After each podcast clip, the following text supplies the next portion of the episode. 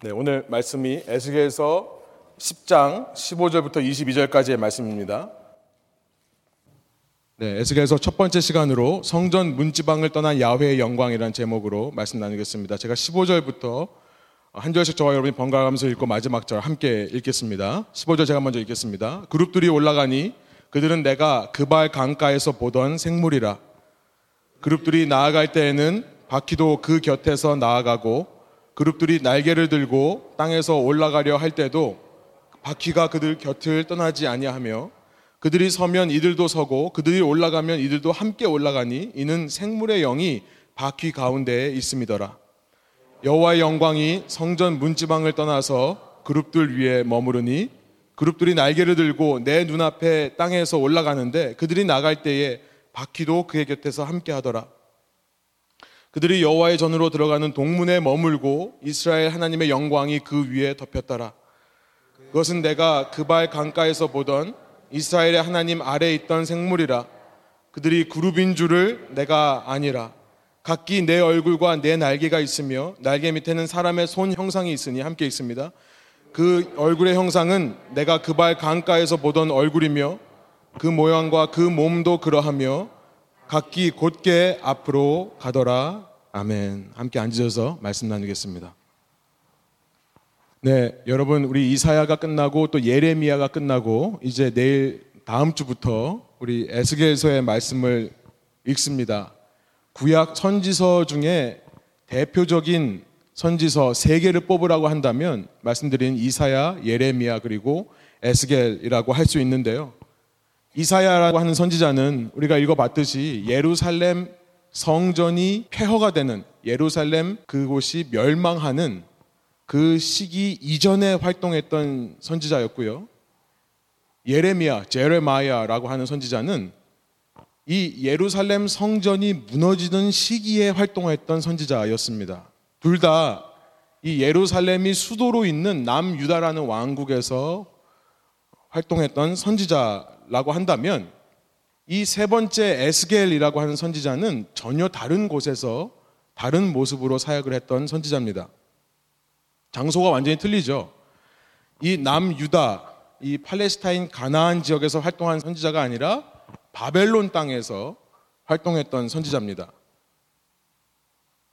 어, 지난 시간 제가 역사를 잠깐 말씀드리면서 남유다의 왕 중에 요시아라고 하는 왕이 개혁을 했었다라는 말씀을 드렸죠. 그 요시아의 두 번째 아들이 여호야김이라고 하는 왕입니다. 슬라이드 보여주시면 제호야킴이라고 하는 왕인데요. 지난 시간 저희가 살펴봤듯이 그 통치 4년부터 바벨론이라고 하는 이방 나라가 급격하게 성장을 해서 특별히 그 느부갓네살 왕이라는 왕이 힘이 있었다라는 것을 지난 시간 살펴봤죠. 그 왕이 이집트와의 전쟁에서 이긴 승리의 여세를 몰아서 남유다를 쳐들어온 것이 605년입니다. 주전 605년.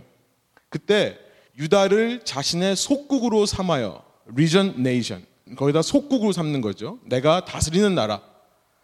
그래서 그 유다의 고급 인력들 중에 몇몇을 데리고 바벨론으로 돌아갑니다. 그때 지난 시간 나눴듯이 다니엘이라고 하는 선지자가 붙잡혀 간 것으로 보입니다. 이후 여호야킴이라고 하는 이 왕은요 어떻게 해서든지 그 바벨론의 세력으로부터 벗어나려고 노력을 했습니다. 그 바벨론으로부터 남유다를 독립시키기 위해 노력을 했던 왕이었어요. 그런데 이 왕 역시도 악한 왕이었습니다. 하나님을 의지하지 않았던 거죠. 예레미야는 바벨론에게 순종해라 하는데 순종하지를 않았던 겁니다. 여호야킴의 통치 마지막 해였던 11년째 이 597년인데요. 자신의 통치 마지막 해에 여호야킴이라고 하는 왕은 갑자기 죽습니다. 그리고 그의 뒤를 이어서 그의 아들인 여호야긴이라고 하는 왕, 제호야친이라고 하는 왕이 왕이 됩니다. 18세의 나이에 어린 왕이 왕으로 올라옵니다. 여러분 어린 왕이 다스리니까 나라가 얼마나 불안하겠어요? 그 틈을 노려서 바벨론의 느부갓네살이 다시 쳐들어옵니다. 참 너무 잔인하죠.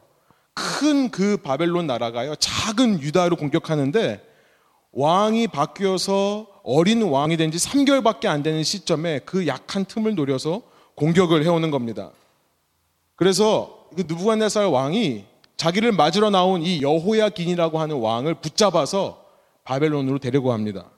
그리고 그 여호야긴의 삼촌이었던 그러니까 여호야킴 아버지의 동생이죠. 요시아의 셋째 아들이었던 시드기야, 제데카야라고 하는 왕을 이제 바벨론이 유다를 대신해서 다스리는 리전 킹, 이 속국의 왕으로 세우고 돌아갑니다. 이 일들이 주전 597년에 일어났는데 이때를 가리켜서 첫 번째 포로 수송기다라고 합니다. The first deportation. 이때부터 3차에 걸쳐서 남유다 백성이 바벨론의 포로로 잡혀가는데 그 첫 시작이 597년이었습니다. 이때 열왕기하 24장을 보시면요. 우리가 이미 읽었습니다만 열왕기하 24장 14절부터 15절을 읽어보면 그 여호야긴이라고 하는 18세의 어린 왕, 그 왕을 붙잡아가면서 그 왕과 함께 이 나라의 모든 지도자들을 다 잡아갔다라고 기록이 되어 있습니다. 그 지도자 속에는 물론 정치 지도자들, 왕의 고관들과 내시들도 포함되는 겁니다만 종교 지도자들도 포함되는 거죠. 제사장들도 붙잡아서 갑니다. 그 중에 한 명이 에스겔이었어요. 에스겔이라고 하는 사람은 우리가 앞서 살펴봤던 예레미야라고 하는 선지자와는 전혀 다른 위치에 전혀 다른 삶을 산 사람이라고 해도 지나친 말, 과언이 아닙니다. 이 에스겔이라는 사람은요, 예루살렘 성전에서 성전을 섬기던 제사장으로 있었어요. 템플 프리스트입니다. 그와 반면에 우리가 읽어봤습니다만 예레미야, 제레마야는 어떤 사람이었죠? 이 사람은 한국말로 표현하면 야인 같은 사람이에요. 비주류의 사람. 영어로 말하면 아웃캐스트입니다. 성전 중심의 이 유대교라는 종교는 성전을 중심으로 이루어지는 종교거든요. 근데 예레미야는 성전 중심에 있지를 못했어요. 예레미야도 제사장입니다. 제사장 출신이에요, 원래요. 원래 다윗 왕이, 여러분 다윗이라는 왕을 아시죠? 이스라엘 유다 왕국의 통일 왕국 시절에 가장 유명하고 가장 선하고 가장 성공했던 왕이 다윗 왕인데요. 이 다윗 왕이 그 큰 열두 지파 나라를 다스리기 위해서 두 명의 제사장을 세웁니다. 첫 번째가 사독이라는 제사장이고 두 번째가 아비아달이라고 하는 제사장이에요. 사독과 아비아달 두 제사장을 두고 모든 일을 두 사람의 몫에 정확하게 갈라서 서로 협력하게 했던 거죠.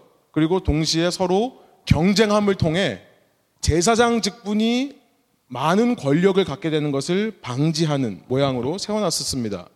그런데요, 아비아달이라고 하는 제사장이요, 다윗에 이어서 솔로몬이 왕이 될 때에 줄을 잘못 썼어요.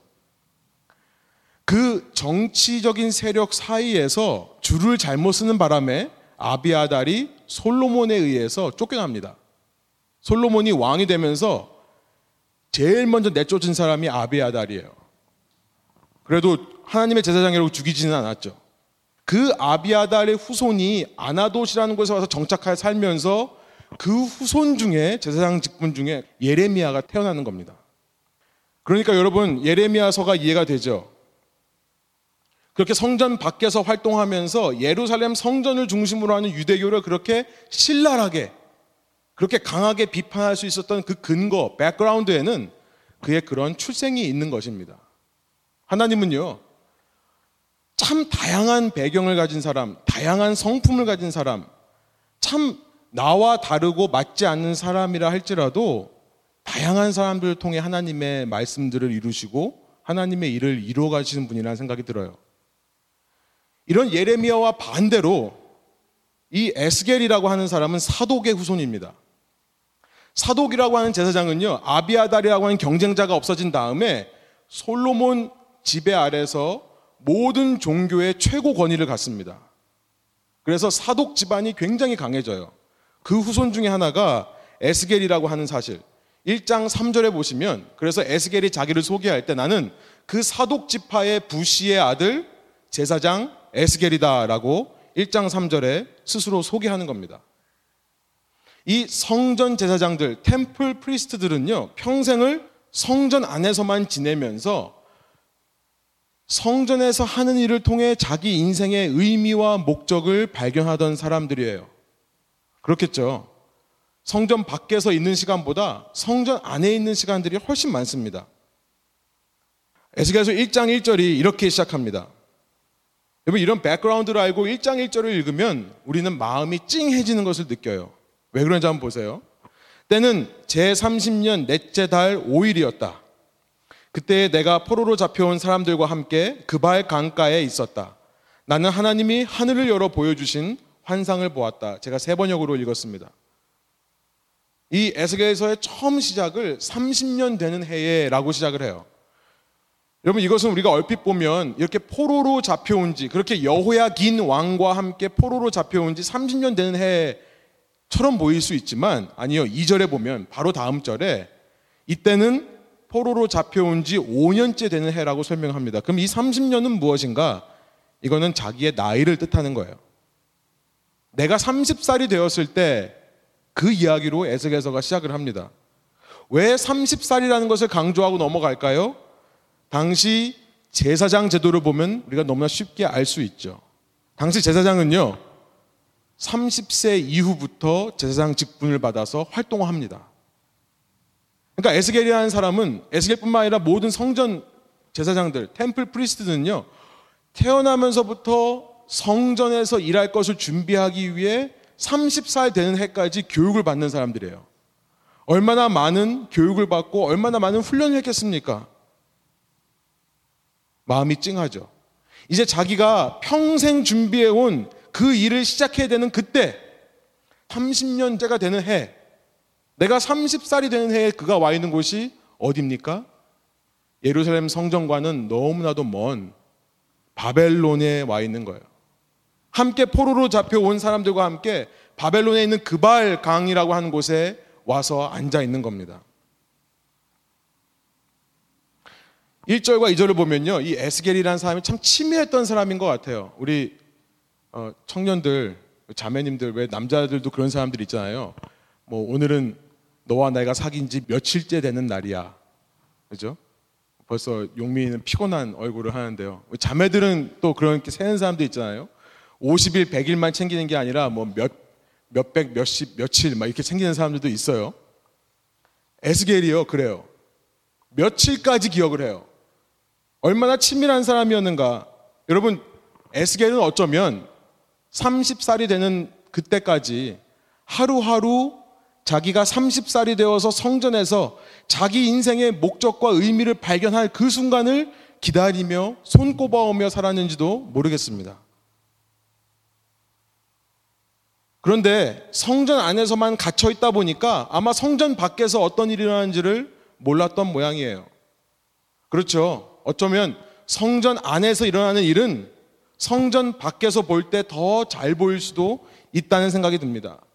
그래서 성전 안에 있는 다른 말로 말해 교회 안에 있는 목회자와 성도는요 늘 교회 밖의 외침에 귀를 기울여야 될 필요가 있을 것 같아요.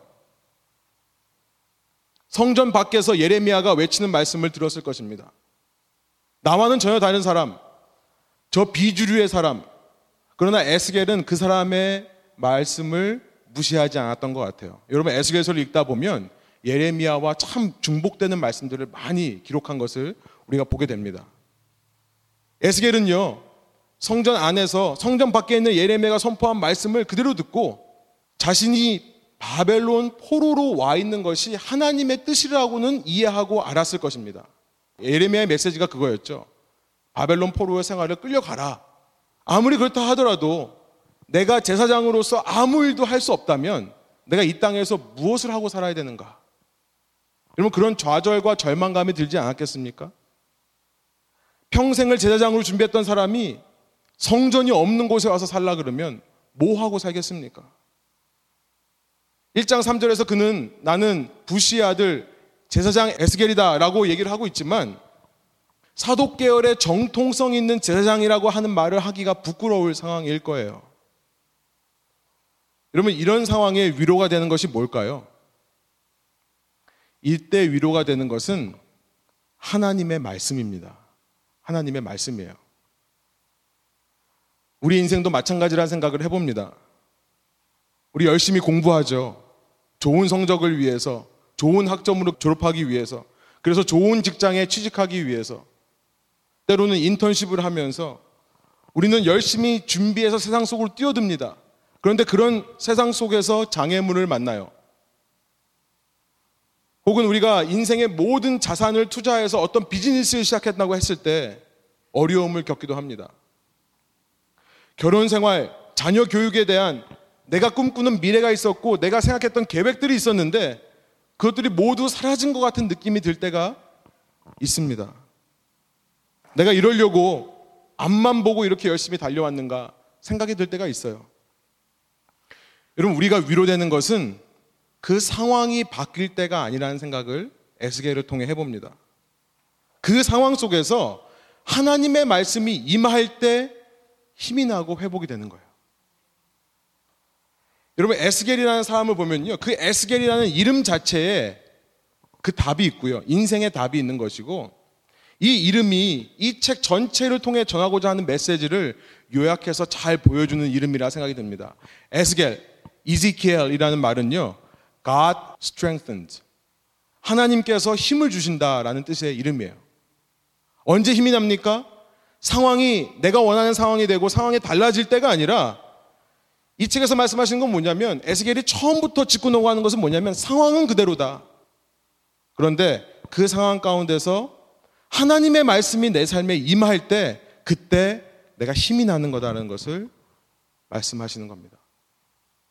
여러분 시작하면서 이 에스겔서를 읽으시며 여러분 한 주간 동안 내가 무엇을 가지고 힘을 얻어왔는가 돌아보시면서요.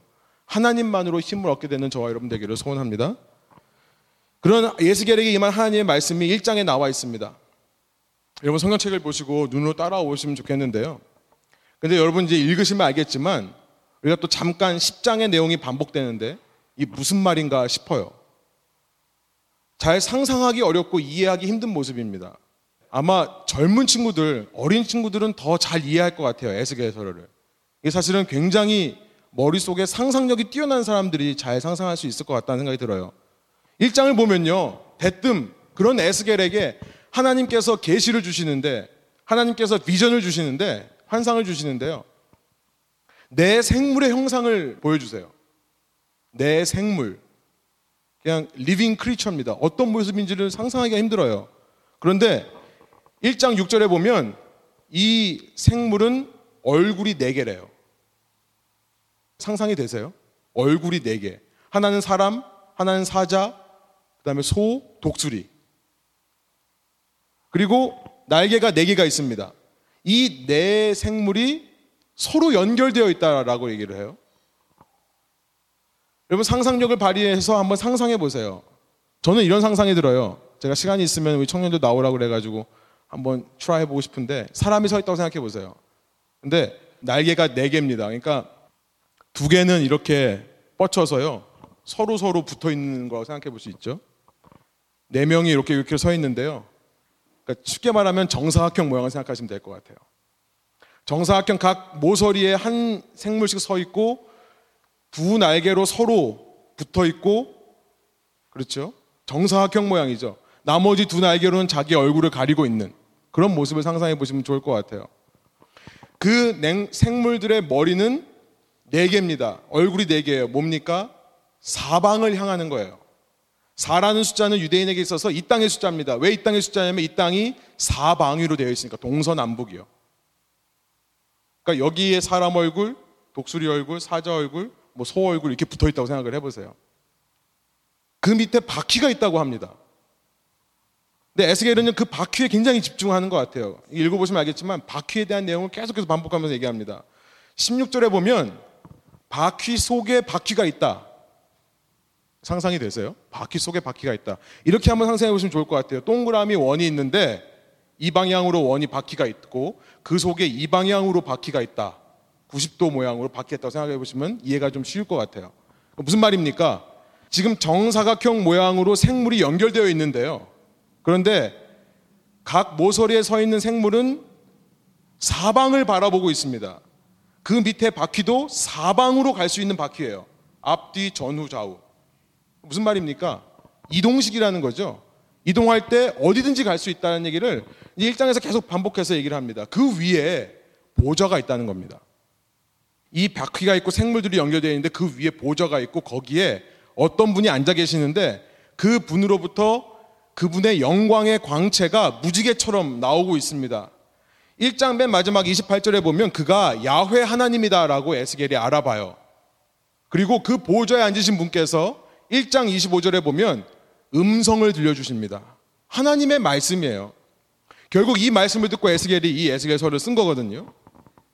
아니 하나님께서 그냥 다른 선지자처럼 이사야나 예레미야처럼 언제 언제 하나님의 말씀이 내게 임하였다. Thus says the Lord. 하나님께서 말씀하시되 이렇게 하면 될 걸. 왜 이렇게 복잡한 이미지를 가지고 상징을 가지고 모습을 가지고 그 이야기를 표현하고 있을까요? 상식적으로 한 가지 말씀드리면 당시가 포로 생활 중이었기 때문에 그렇습니다. 식민 통치의 시절이기 때문에 그래요. 식민 통치. 여러분 예전에 한국과 일본의 관계를 생각해 보시면 아마 이해가 쉬우실 거예요. 일본이 한국을 식민 통치할 때 여러분 식민 통치에서는요 언어의 자유가 없습니다. 그러니까 한국 사람들이 그 통치 아래에서 어떤 시를 써요. 어떤 소설을 씁니다. 어떤 글을 써내요. 그러면 식민 통치를 하는 일본 사람들이 그것을 검열합니다. 검사를 해요. 혹시 이 중에 통치자나 이 통치 국가를 비판하는 내용은 있지 않나? 혹시 이 사람들이 자기 사람들을 선동해서 무언가를 하려고 하지는 않는가? 검사에서 통과 못하면 출판 못하게 하는 거죠. 그러다 보니까 어떤 문화건 어떤 나라건 식민 통치하는 데서는 상징과 비유의 언어들이 많아집니다. 자, 그럼 예를 들어 볼게요. 육첩방은 남의 나라. 창밖에 밤비가 속살거리는데 등불을 밝혀 어둠을 조금 내몰고 시대처럼 올 아침을 기다리는 최후의 나. 나는 너에게 적은 손을 내밀어 눈물과 위안으로 잡는 최초의 악수. 아주 유명한 시죠. 다 아시는 한 번씩 읽어보시는 시일 것 같아요. 윤동주 시인이 쓴 쉽게 쓰여진 시라는 일제 강점기 속에서 일제 통치 아래에서 독립 운동을 했던 사람이 쓴 시입니다.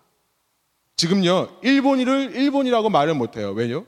일본을 얘기를 하면 출판이 안 되니까. 그러니까 육첩방이라고 씁니다.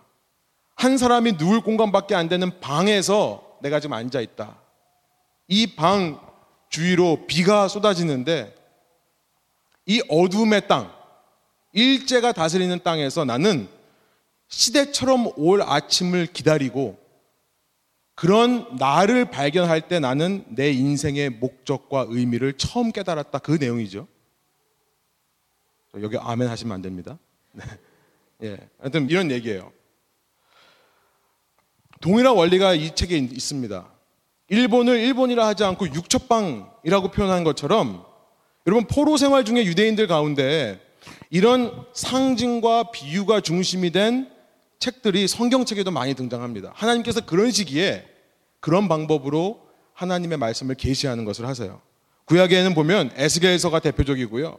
그다음에 다니엘서, 스가랴서 이런 것들이 있고 신약을 보면 로마 통치 아래에서 쓰여졌던 계시록 같은 책이 대표적인 책입니다. 여러분 지금 쉽게 말하면 에스겔이 1장을 통해 말씀하시고자 하는 내용이 뭐냐? 그 형상 자체를 말하고 싶은 게 아니라 지금 에스겔은 유대인들이 너무나 잘 알고 있는 한 가지를 얘기하고 싶은 거예요. 그게 뭐냐면 성전을 본 겁니다. 성전이에요. 예루살렘에 있는 성전. 그 성전을 본 것이고 그 성전이 지금 어떤 모습으로 있는가를 환상을 통해 본 겁니다. 성소 중에서도 하나님께서 직접 임하시는 Holy of the Holies, 지성소라는 곳이 있어요. 성소의 구조 중에 정사각형으로 되어 있는 것이 지성소입니다. 그리고 지성소 안에는요, 날개 모양을 한 그룹이라고 하는 생물의 모습이 조각되어 있어요. 그러니까 이 그룹이라는 이 날개가 있는 생물 또 정사각형 모양을 통해서 에스겔이 말하고 싶은 게 뭡니까? 이게 지금 하나님을 예배하는 그 성전이 그 지성소가 이곳에 나타났다는 것을 말씀하고 싶은 거예요. 10장에 오면 우리가 지금 읽은 본문을 보면요. 그 생물을 그래서 이제 그룹이라고 표현을 합니다. 체루빔. 15절, 20절 다시 한번 제가 읽어볼게요. 그룹들이 올라가니 그들은 내가 그발 강가에서 보던 생물이다. 1장에 본 것을 다시 10장에서 기억하는 겁니다. 20절, 그것은 내가 그발 강가에서 보던 이스라엘 하나님 아래에 있던 생물이라 그들이 그룹인 줄을 내가 아니라. 읽는 사람들로 하여금 내가 본 것은 하나님의 지성소라는 것을 힌트하고 있는 겁니다. 그룹, 체루빔이라고 하는 것은 말씀드린 대로 지성소 안에서 하나님의 언약궤를 덮는 속죄소, 멀시시라는 곳에 조각되어 있는데요. 출애굽기 25장에 보면 구약 시대에는 그룹이 두 개입니다. 두 개밖에 없어요. 어떤 모습이죠? 서로 날개를 마주하고 고개를 숙이고 있습니다. 그런데 지금 에스겔이 본 것은 그 그룹이 넷이에요. 넷이고 그 넷이 사방을 향해 얼굴을 들고 있습니다. 무슨 말입니까? 지성소가 이전까지는 이 안쪽만을 들여다보는 성전 내부, 지성소 안만을 들여다보는 그런 모습이었지만 이제 이 성소에 나와 있는 그룹들이 온 세상을 향해 있다. 라고 하는 것을 우리에게 말씀하시는 거죠. 정사각형의 모퉁이에서 각 방향을 향해 나갈 준비가 되어 있는 모습. 게다가 그 밑에 보니까요. 바퀴가 달려 있는데 바퀴 역시 움직일 준비가 되어 있는 거예요. 에스겔이 바퀴에 집중하는 이유가 무엇인지 아십니까? 그것은 뭐냐면 이전 에스겔의 생각에 성전은 움직일 수 없는 것이었습니다. 움직이면 안 되는 거죠. 그런데 성전 안에 있는 지성소가 움직일 수 있다라고 하는 그 불안한 마음을 불러일으키는 거예요. 이러다가 하나님의 성전에서 지성소가 빠져나오는 것은 아닌가. 지금 함께 포로로 잡혀 와 있는 사람들에게 그 메시지를 전하는 겁니다. 우리는 예루살렘으로 돌아가서 그 빼앗긴 성전에서 다시 예배드리고 그 감격에 휩싸이게 되는 것이 우리의 목표라고 생각하는 사람들에게 아니, 어쩌면 우리가 돌아간다 하더라도 하나님이 그 속에서 나올 수도 있다. 라고 하는 메시지를 전하는 거죠. 여러분, 이 메시지를 듣고 난 다음에 에스겔이 힘이 나기는 커녕 오히려 힘이 빠집니다. 힘이 빠져요. 에스겔서 3장 14절부터 15절을 제가 세 번역으로 한번 읽어보겠습니다. 주님의 영이 나를 들어 올려서 데리고 가실 때에 나는 괴롭고 분통 터지는 심정에 잠겨 있었는데 주님의 손이 나를 무겁게 짓눌렀다. 원어대로 참 잘 번역을 했습니다. 이런 하나님의 메시지를 본 에스겔은요, 힘이 빠지는 거예요. 힘 빠질 뿐만 아니라 괴롭고 분통이 터지는 심정이었다라고 되어 있습니다. 분한 거예요. 하나님께서 자기를 손으로 누르는 것 같은 느낌을 받는 겁니다. 그리고 15절 이렇게 말씀합니다. 한번 한 목소리 읽어볼까요? 나는 델 아비브로 갔다. 그곳 그발 강가에는 포로로 끌려온 백성이 살고 있었다. 나는 그들과 함께 이래 동안 머물러 있었는데 어리 빠진 사람처럼 앉아 있었다. 하나님의 음성을 듣고요. 여러분 절망적인 상황에서 하나님의 음성을 듣고 더 힘이 나는 게 아니라요. 더 힘이 빠져버린 겁니다. 많은 경우에 우리가 하나님의 음성을 제대로 들으면요. 힘이 나는 게 아니라 빠질 때가 많이 있습니다. 왜냐하면 우리가 상상하고 우리가 기대하는 그 실제와 하나님의 말씀이 많은 경우 다르기 때문에 그래요. 나는 이것을 기대하고 나는 이것을 상상했는데 하나님이 아니라고 하는 경우가 많은 겁니다.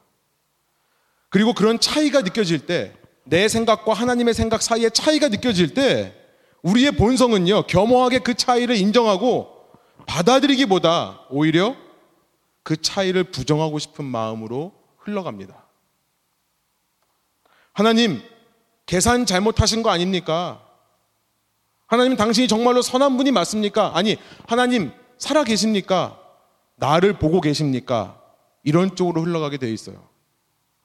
에스겔이 분통함을 느끼고 괴로운 마음이 든 것.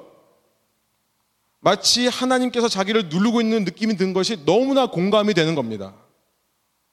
만일 성전에서 지성소의 하나님의 영광이 그 성전을 빠져나올 수 있는 일이 있다면 하나님이 배신하는 것처럼 느껴지는 거죠. 그 성전이 지어질 때 하나님이 이 성전에서 너희가 나를 위해 기도하면 내가 반드시 이 성전에 듣고 응답하겠다는 약속을 해주셨는데 이제 하나님이 슬금슬금 나가려고 하는 것 같아요. 얼마나 배신감을 느끼겠습니까? 안고 빠진 찐빵 좋아하는 사람 있습니까? 또 그거 좋아한다고 또 하실지도 몰라요. 안고 빠진 찐빵보다 성전은 더 의미 없는 것이 되어버립니다. 성전이 아무 의미가 없다면 내가 지금까지 그 성전에서 일하기 위해 받아왔던 훈련, 교육들은 더 의미가 없어지는 거고요. 힘이 빠지는 거죠. 내가 뭐하러 인생을 살았는가? 그러면서 하나님께 아마 이런 질문이 들 겁니다. 하나님, 만일 하나님의 인재를 상징하는 그 지성소의 영광이 성전으로부터 빠져나온다면 하나님 더 이상 이 땅에 죄인을 구원하시는 방법이 없는 거 아닙니까? 그러면 이 땅에 하나님의 백성으로 설 수 있는 사람이 누가 있겠습니까? 결국 하나님 당신의 백성을 포기하시는 겁니까?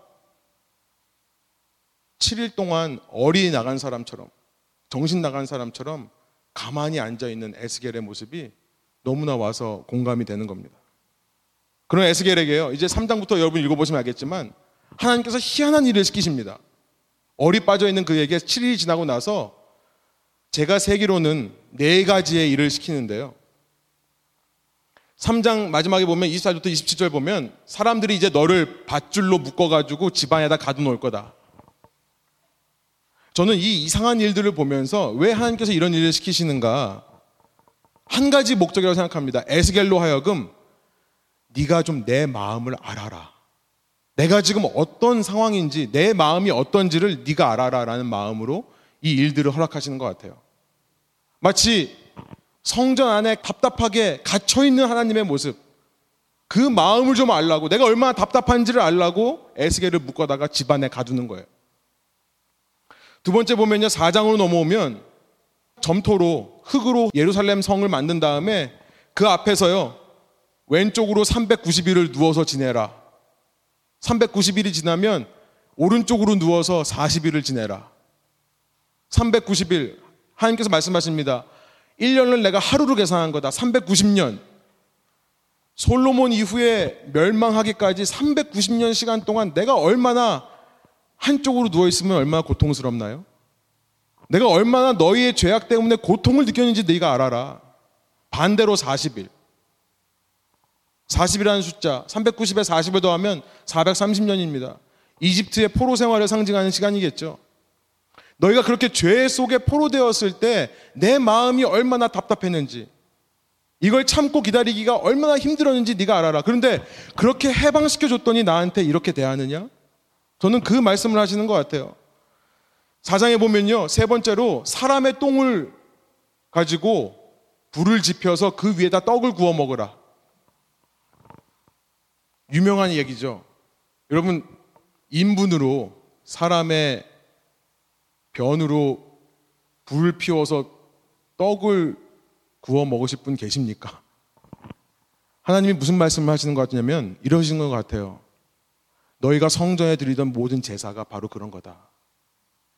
너희가 우상에 가서 섬기고 경배하면서 씻지도 않은 손을 가지고 그 손으로 우상에 바쳤던 재물 그대로 가져와 나에게 바치는 모습.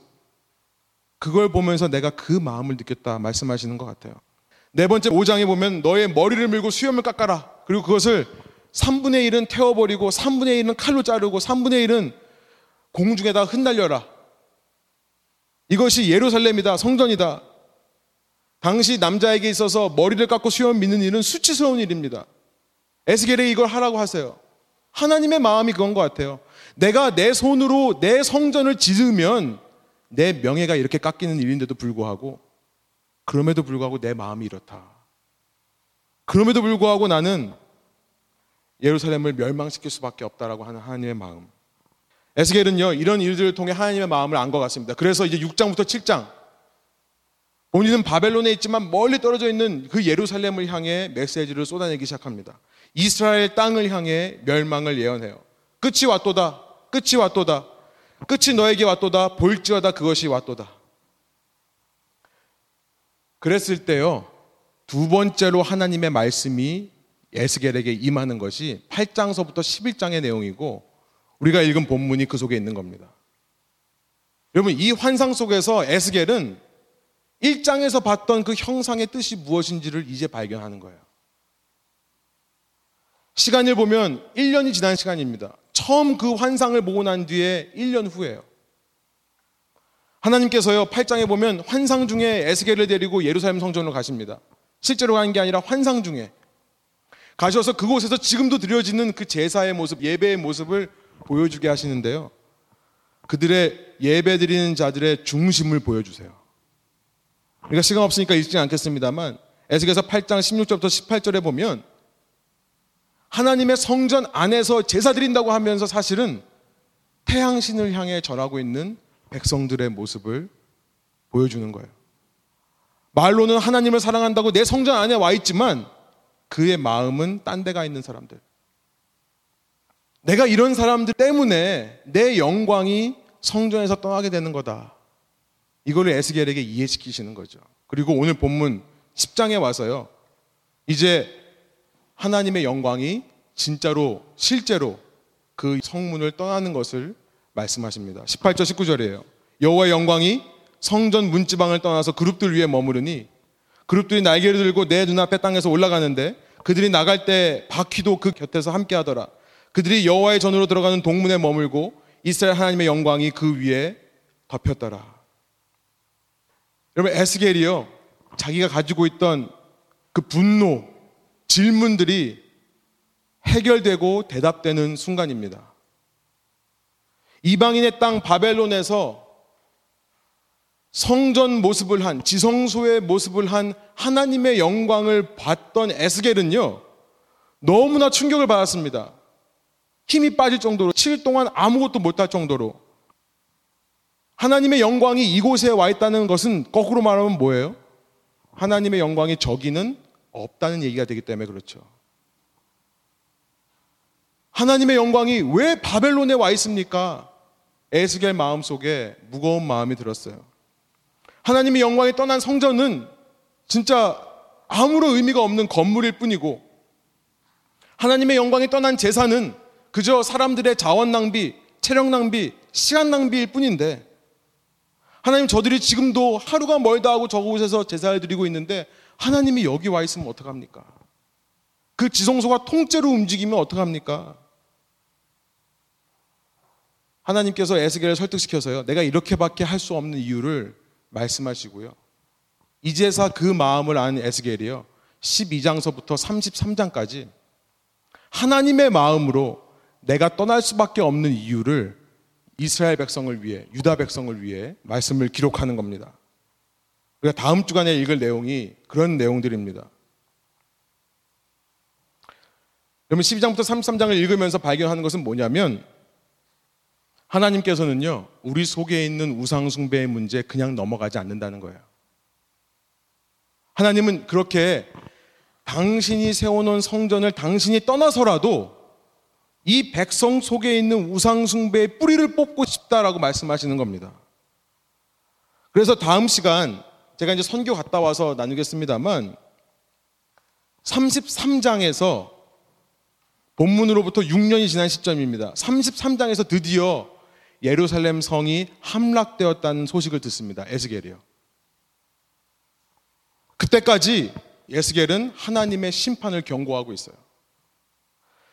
이 포로 생활로 끌려온 사람들이 다시는 두 마음을 품지 않게 하기 위해 이 책을 읽는 후대의 사람들이 똑같은 죄를 지어서 똑같은 심판을 당하지 않도록 그들 속에 있는 우상숭배의 문제를 뽑아내기 위해 이 말씀들을 쏟아내고 있습니다. 그래서 말씀들이 되게 힘들어요. 12장부터 읽어보시면 아, 정말 힘이 빠지고 아, 문제가 많구나. 그런 말씀들이에요. 여러분 그런데 오늘의 메시지는 이게 아닙니다. 하나님은요, 물론 우리 속에 있는 우상 숭배의 문제를 우리가 심각하게 깨닫고 돌이키기를 원하십니다. 자꾸만 내 생각 속에 나의 기대와 하나님의 생각과의 차이를 만들어내는 우리의 이 악한 성향을 하나님은 쳐서 복종시키기를 원하시는 하나님이 맞아요. 하나님은 그 일을 이루시기 위해 쉬지 않고 우리 가운데 역사하실 겁니다. 그런데 그만큼 중요한, 아니, 어쩌면 그보다 더 중요한 복음의 메시지를 우리는 동시에 깨달아야 할 겁니다. 지금까지 집중이 잘 안 되고 힘드셨던 분들, 이것만 들으시면 됩니다. 그 뭐냐면요. 복음의 메시지는 뭐냐면, 여러분, 그바일 땅에서 만난 하나님. 그 하나님은요, 무서운 하나님이 맞습니다. 거룩한 하나님이 맞아요. 그렇게 백성들이 두 마음으로 드리는 제사에 질리고 질려서 떠날 수밖에 없는 인간들이 떠나기 전에 먼저 본인이 떠날 수밖에 없는 거룩하고 무시무시한 심판자의 하나님인 것이 맞습니다. 그러나 그와 동시에 우리가 놓치지 말아야 될 것은 뭐냐면 그 그발 땅에서 만난 하나님의 영광은요. 사로잡힌 땅, 그 포로된 땅까지 직접 찾아오시는 사랑의 하나님이시라는 사실이에요. 에스겔이요. 눈을 살짝 돌리면 똑같은 하나님이 다르게 보일 수 있는 겁니다. 제가 읽기에 에스겔은 왜 이 책을 기록하면서 왜 처음부터 이렇게 이상한 상징과 비유에 자꾸 집착하면서 집중하면서 그 하나님의 지성소가 성전을 떠나려고 하고 있고 실제로 떠났다는 얘기를 반복해서 이야기하면서 왜 이렇게 그리고 있는가? 하나님의 영광을 그리고 있는가? 왜 에스겔이 본 환상 속에 있는 지성소의 하나님의 영광은 한 곳에 머물러 있기보다 그렇게 떠날 준비를 하고 있는가? 죄가 싫고 악이 싫어서 피하는 거룩한 하나님의 모습이기도 하지만 아니 그보다 에스겔 환상 속에 있는 성전이라는 것은 언제든지 움직일 준비가 되어 있는 언제든지 내 백성이 싸우는 곳에 달려가서 함께 싸울 준비가 되어 있는 여러분 에스겔은요 평생 성전에서 자라면서 하나님의 성전은 castle이라고 생각했던 모양입니다. castle 성입니다. 어떤 적이 공격이 몰려와도 한 발자국 움직이지 않고 모든 공격을 막아낼 수 있는 castle과 같은 성과 같은 것이 예루살렘 성전이고 하나님의 영광이라고 생각했는지 몰라요. 그런데 하나님께서 그의 시각을 바꾸시는 겁니다. 에스겔이 섬기려 했던 그 성전은요, 그 성전의 하나님의 영광은요, 성이 아니라, castle이 아니라, chariot이었던 거예요. 마병이었던 거예요. 언제든지 전쟁터가 있는 곳이라고 하면 왕이 타고 직접 말을 몰고 가서 싸울 수 있도록 고안된 전쟁용 마차였던 것입니다. 마차를 그룹을 통해 이끌고 다니면서 당시 세계 최강국 바벨론이라고 한 나라에 포로로 끌려간 자신의 백성을 만나기 위해 찾아오시는 구원의 하나님이라는 사실을 에스겔이 깨닫는 겁니다. 여러분 이것이 에스겔이 발견한 복음의 메시지라 믿습니다. 여러분 그 구원자 하나님이 바로 예수 그리스도시죠. 여러분 이 말씀을요 우리가 교훈적으로 인간적으로 적용하면 이렇습니다. 아 하나님이 우상숭배 그렇게 싫어하니까 우리는 성전에 나와서 두 마음 품지 말고 우상숭배하지 말자. 여러분 근데 아니요. 복음적인 적용은 이겁니다. 예수 그리스도를 알자라는 거예요. 그런 상황에도 불구하고 말씀을 주시는 하나님을 알자라는 겁니다. 내 백성이 나를 섬겨야 되지만 죄라고 하는 사탄이라고 하는 나라에 포로로 끌려갔는데 그 하나님께서 너희가 회개하고 돌아오라는 말씀을 하시는 것이 아니라 그렇게 포로로 끌려간 사람들을 구원하시기 위해 직접 이 땅에 오시고 직접 우리를 대신해 죽으시고 부활하시는 하나님이라는 사실. 내가 변하고 내가 달라져서가 아니라 하나님의 우리를 향하신 끊을 수 없는 사랑 때문에 당신이 세계 어디든 직접 찾아오시는 하나님이라는 것. 내 삶에 어떤 고난과 핍박과 어려움이 있다 하더라도요. 여러분 우리가 예수님을 만나면 모든 것이 달라지는 겁니다. 상황이 달라지는 게 아니라요. 예수님을 만나기 때문에 새 힘을 얻는 겁니다. 그 상황을 이겨낼 힘을 얻게 되는 거예요. 그 상황까지 찾아오시는 예수님을 여러분 만나시기 바랍니다. 여러분의 자리에서요. 이 자리까지 찾아오신 예수님을 이번 한 주간 말씀 속에서 만나시기를 원해요. 여러분 그때 우리는 깨닫게 될 거예요. 하나님의 사랑을요. 그리고 그 사랑 때문에 다시 한번 힘을 내고 우리 속에 있는 우상숭배적인 성향을 쳐서 복종하려고 하는 자발적인 헌신이 나올 것입니다. 그런 은혜가 저 여러분 가운데 차고 넘치기를 소원합니다. 함께 기도하겠습니다.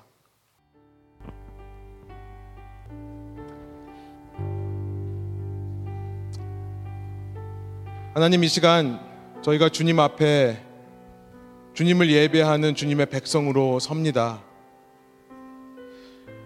하나님 모든 상황 가운데서 우리와 함께 하시는 그 낮은 곳까지 내려오시는 하나님을 날마다 체험할 수 있는 주님의 백성 되게 하여 주옵소서. 이 포로와 같은 노예 생활을 한 것 같은 세상의 삶 속에서 이곳까지 찾아오시는 주님을 만날 때에만 우리가 힘을 얻을 수 있음을 믿습니다.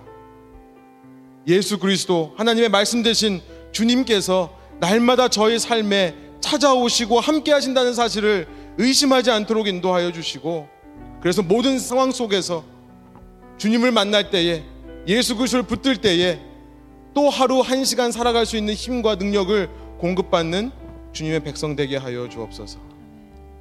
그렇게 하실 주님의 감사드리며 예수 그리스도의 이름으로 기도합니다. 아멘.